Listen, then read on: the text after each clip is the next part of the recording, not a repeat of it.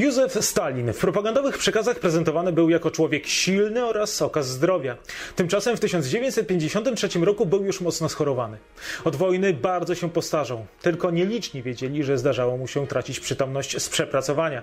Miał reumatyzm i zaniki pamięci. Bohaterem tego odcinka serii po wojnie będzie jeden z największych zbrodniarzy w historii świata oraz okoliczności jego śmierci. Bezwzględny tyran umrze tak samo jak żył. Samotnie. Radziecki przywódca był nocnym markiem. Lubił późno kłaść się spać. W tym czasie nikt nie miał prawa wchodzić do jego gabinetu. Dotyczyło to zarówno ochroniarzy, jak i gospodyni. Mogli wejść dopiero wtedy, kiedy sam ich o to poprosił. Jego dzień zaczynał się około godziny 10 rano. Choć miał już 73 lata, potrafił spędzać w podróży nawet po 16 godzin dziennie. Każdego dnia przeglądał też tysiące raportów, zawsze szukając wrogów komunizmu. Na dokumentach pozostawiał swoje odautorskie adnotacje. Samodzielnie poprawiał artykuły, które miały trafić do prasy. Lubił też bezpośrednio spotykać się ze swoimi podwładnymi. Stale pracował też nad kolejnymi tekstami na temat komunizmu.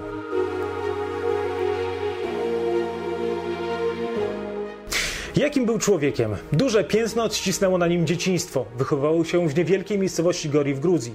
Był chorowitym dzieckiem.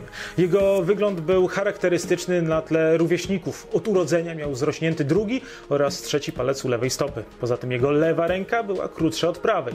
Jego ojciec był alkoholikiem i niekiedy siłą tłumaczył dziecku swoje racje.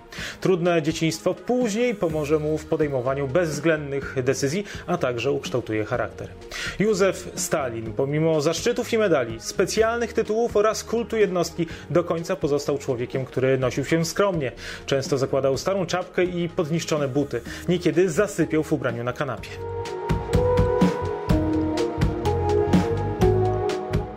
Ciężko jest powiedzieć, czego się bał, ale co do tego jednego można być pewnym. Obawiał się przede wszystkim śmierci.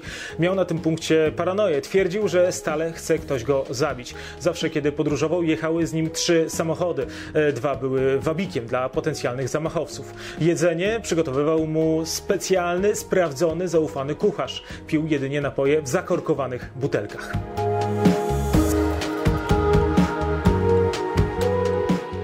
Od końca wojny na noc zostawał zazwyczaj swojej podmoskiewskiej daczy w Kuncewie, czyli jakieś e, no, pół godziny drogi od stolicy. Rzadko jadał kolację. Wieczorami spotykał się tam ze swoimi najbliższymi współpracownikami i obserwował. Niekiedy upijał i patrzył, komu może jeszcze zaufać, a kto już na to zaufanie nie zasługuje. Sam pił rzekomo wódkę, która tak naprawdę była wodą. Kiedy goście już wyszli, kładł się w jednym z pokojów dziennych. Aż nadszedł ten dzień, 28 lutego 1953 roku. Było późne popołudnie. Stalin kazał zawieźć się na Kreml. Tam spotkał się ze współpracownikami. Wśród nich był m.in. marszałek Woroszyłow, jeden z nielicznych wojskowych, który nie popadł w niełaskę tyrana. Potem, co robił wielokrotnie, razem z Berią, Malenkowem, Chruszczowem i Bułgarinem, udał się do prywatnego kina na Kremlu. Około 23 wszyscy poza Woroszyłowem udali się do Kuncewa. Czekała tam na nich kolacja i mnóstwo gruzińskiego wina. Amen.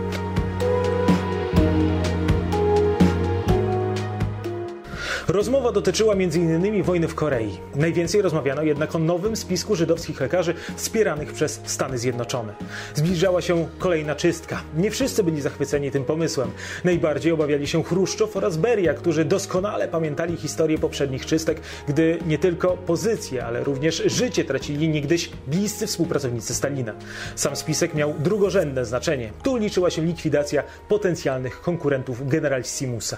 Nikt jednak nie odważył się powiedzieć Stalinowi, że kolejna czystka to nie najlepszy pomysł. Wszyscy się bali.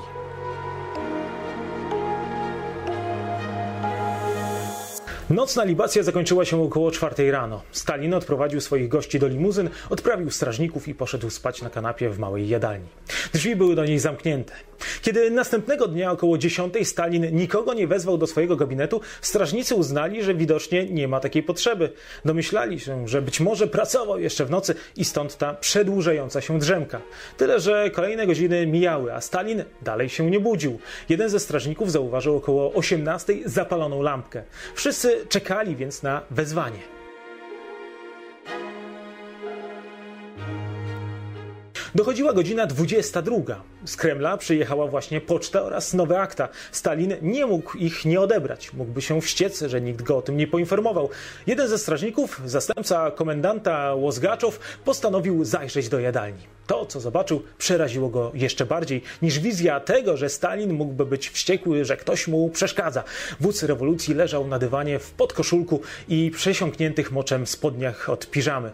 Ciągle żył, ale nie był w stanie mówić. Łozgaczow natychmiast wezwał pomoc, aby przenieść Stalina najpierw na kanapę, a potem do dużej jadalni, gdzie było więcej powietrza.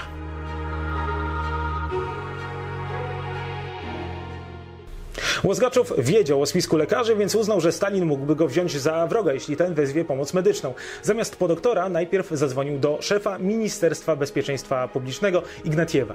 Ten e, jednak również e, nie wiedział, co w tej sytuacji zrobić i jak ewentualnie zareaguje Stalin na lekarzy. Co zrobił? Ano, zadzwonił dalej do Berii i Malenkowa. Ci poinformowali Chruszczowa, który w dalszej kolejności powiadomił Bułgarina.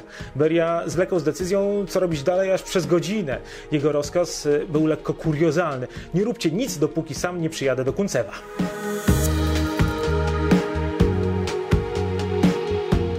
Beria i Malenkow dojechali do daczy około trzeciej nad ranem. Od wylewu Stalina minęło już około 20 godzin. W tym czasie spał i wydawał się chrapać. Beria, jak gdyby nigdy nic, uznał, że wszystko jest ok i niepotrzebnie został wezwany.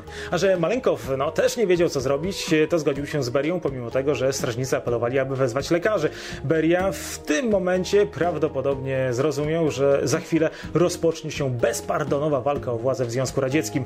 Trzeba więc działać, a nie opiekować się przywódcą ZSRR, który i tak prawdopodobnie umrze.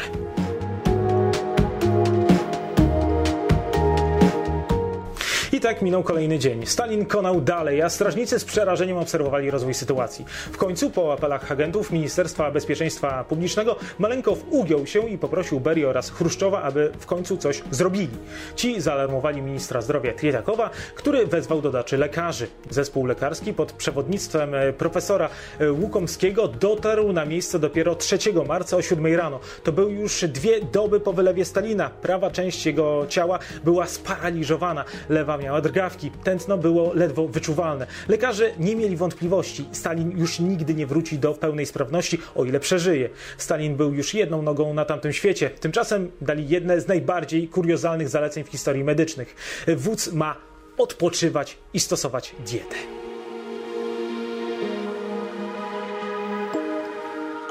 Przy Stalinie został jedynie neuropatolog, internistka oraz pielęgniarka. Jego los zdawał się być przesądzony.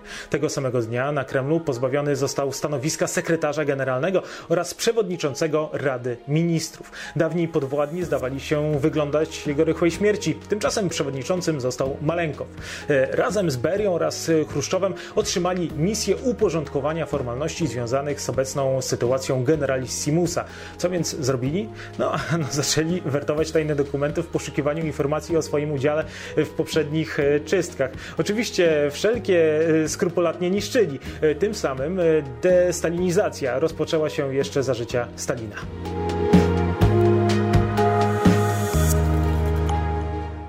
Naród dowiedział się o chorobie przywódcy dopiero rano 4 marca dzięki komunikatowi w radio. Jednocześnie dopiero dzień później pojawiła się informacja, że jego życiu zagraża niebezpieczeństwo. W tym czasie Stalin nadal odpoczywał i stosował dietę na daczy w Kuncewie. Dużo spał, czasem otwierał oczy i zdawał się rozumieć, co się z nim dzieje. Na miejscu pojawił się jego syn Wasilij, no i widząc ojca wpadł w furię. Zaczął oskarżać o zabójstwo Malenkowa, Beria oraz Chruszczowa.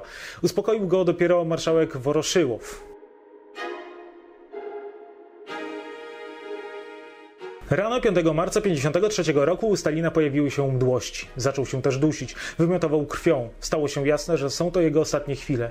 Około 10 Stalin wydał ostatnie tchnienie. I rozpoczął się teatr. Dzieci i towarzysze ucałowali ojca. Beria przyklęknął i ścisnął dłoń. Ten sam, który jeszcze kilka dni wcześniej powiedział, że niepotrzebnie wzywano go do Kuncewa.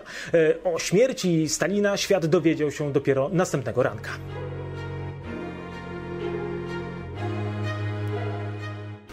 Jak zareagowali obywatele bloku wschodniego jest raczej powszechnie znane. Były warty, płacze i smutne pieśni w radio. A jak wyglądało to na zachodzie? Otóż francuska Izba Deputowanych uczciła śmierć Stalina minutą ciszy. Jacques Declois, czyli sekretarz francuskiej partii komunistycznej, nakazał przerwanie pracy w fabrykach. Poza tym zorganizował żałobny wyścig rowerowy. Francuska gazeta La Humanité zamieściła na pierwszej stronie ogromny tytuł Cały świat w żałobie. W tekście pojawiły się określenia o tym, że odszedł wielki człowiek. čovjek.